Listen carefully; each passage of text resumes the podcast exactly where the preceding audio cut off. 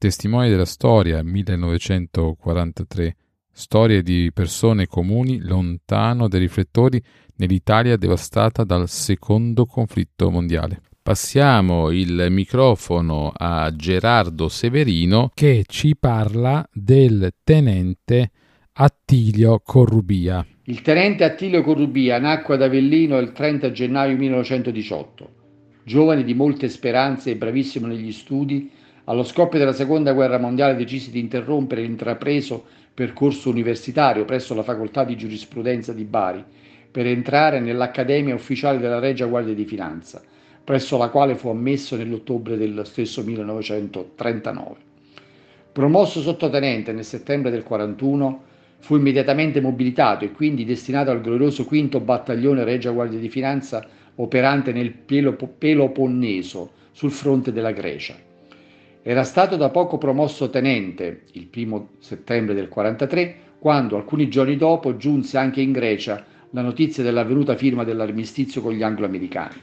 A seguito di ciò, la violenta reazione da parte dei tedeschi portò al disarmo di gran parte dei reparti dell'undicesima armata del generale Carlo Vecchiarelli.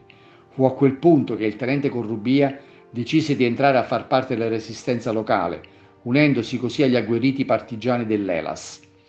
Impiegato con altri militari italiani, tra i quali marinai e carabinieri, nel battaglione partigiano greco operante nella zona di Calavrita, ne seguì i destini. Sul finire del mese di dicembre del 43, l'unità si spostò nella zona di Arafat Abele e fu proprio in questa località che l'eroe Irpino fu catturato dai tedeschi il 19 gennaio 1944. Dopo quattro giorni di duri interrogatori durante i quali si rifiutò di fornire notizie utili per la cattura degli altri partigiani del battaglione, il tenente Attilio Corrubia fu condannato a morte e quindi impiccato nella pubblica piazza di Epidauro, unitamente ad altri quattro partigiani greci. Alla sua memoria fu poi concessa la medaglia d'oro al valore militare.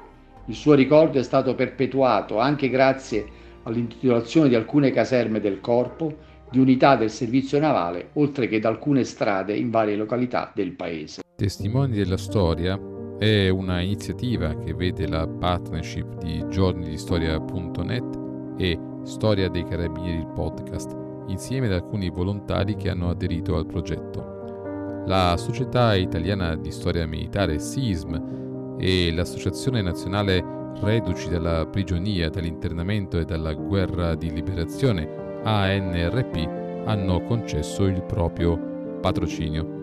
Al prossimo episodio.